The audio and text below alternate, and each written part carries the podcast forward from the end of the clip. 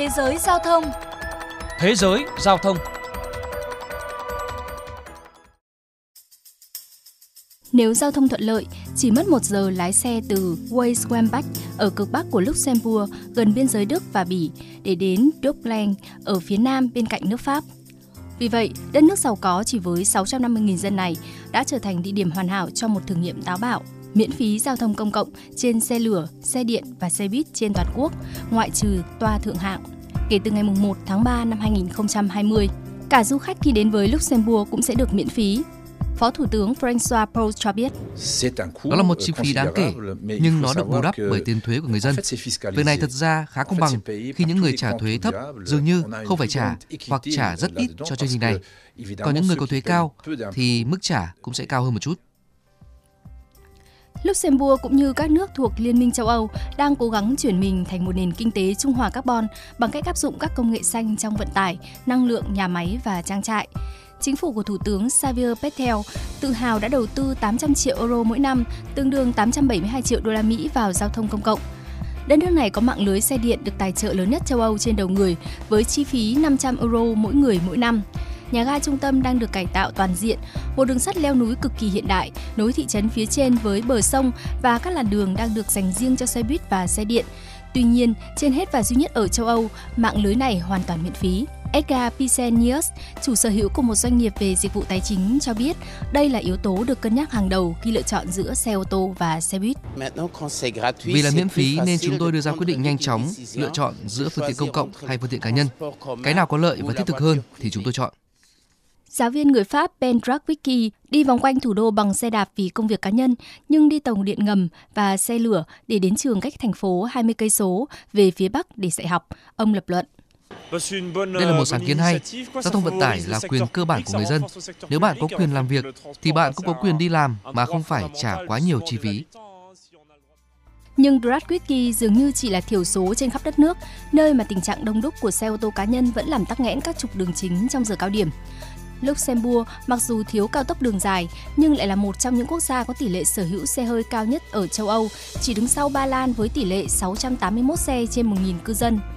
Phó Thủ tướng François Paus hài hước cho biết, tôi thường nói rằng người Đức chế tạo ô tô và người Luxembourg thì mua chúng. Vì vậy mà 3 năm sau quyết định miễn phí giao thông công cộng, không có dấu hiệu nào cho thấy người dân Luxembourg sẽ từ bỏ ô tô. Theo chuyên gia giao thông Merlin Gillac, thuộc Viện Nghiên cứu Leisure, văn hóa xe hơi đang thực sự chiếm ưu thế và vẫn còn khá nhiều khó khăn để thu hút những người lái xe sử dụng phương tiện công cộng.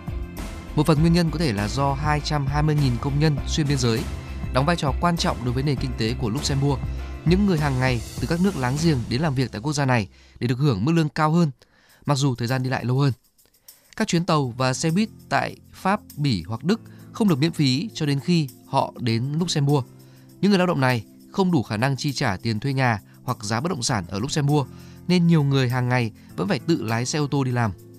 Bên cạnh những người lao động xuyên biên giới mang theo hàng chục nghìn phương tiện mỗi ngày khi đến làm việc ở Luxembourg, những người lái xe đường dài cũng thường đi qua đây để đổ đầy bình xăng của họ, bởi đây là quốc gia có thuế nhiên liệu thấp Phó Thủ tướng François Post đặt mục tiêu tài trợ cho các bãi đậu xe ở phía biên giới Pháp và hứa rằng từ năm 2027 hoặc 2028 sẽ có một chuyến tàu từ thị trấn Thionville của Pháp đến Luxembourg cứ sau mỗi 7 phút. Tuy nhiên, các chuyên gia như Gillac tỏ ra hoài nghi và cho rằng vấn đề nằm trong cấu trúc cơ bản của nền kinh tế Luxembourg. Bên cạnh đó, hiện mức lương của người dân Luxembourg cao hơn so với mức thu nhập bình quân đầu người cao nhất trên thế giới, hơn cả Monaco Liechtenstein nên nhiều người thường lựa chọn đi xe riêng. Các thống kê cho thấy những người hưởng ứng nhiệt tình với chương trình miễn phí này thường là những người có xu hướng đi bộ hoặc đi xe đạp.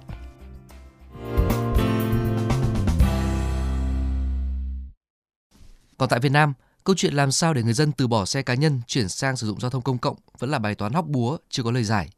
Trên thực tế, hiện Hà Nội, hệ thống vận tải hành khách công cộng của thành phố bao gồm xe buýt, đường sắt đô thị mới đáp ứng được khoảng 18% nhu cầu đi lại của người dân. Còn tại thành phố Hồ Chí Minh, con số này còn ít hơn khi xe buýt mới đáp ứng được khoảng 10% nhu cầu đi lại của người dân. Nguyên nhân khiến xe buýt chưa đủ hấp dẫn được cho là bởi sự chưa hợp lý của mạng lưới, chất lượng phục vụ đến công tác vận hành dẫn tới không đảm bảo thời gian di chuyển. Bên cạnh đó, vấn đề hạ tầng giao thông còn khiến việc tiếp cận xe buýt khó khăn, khiến xe cá nhân vẫn là ưu tiên hàng đầu của người dân.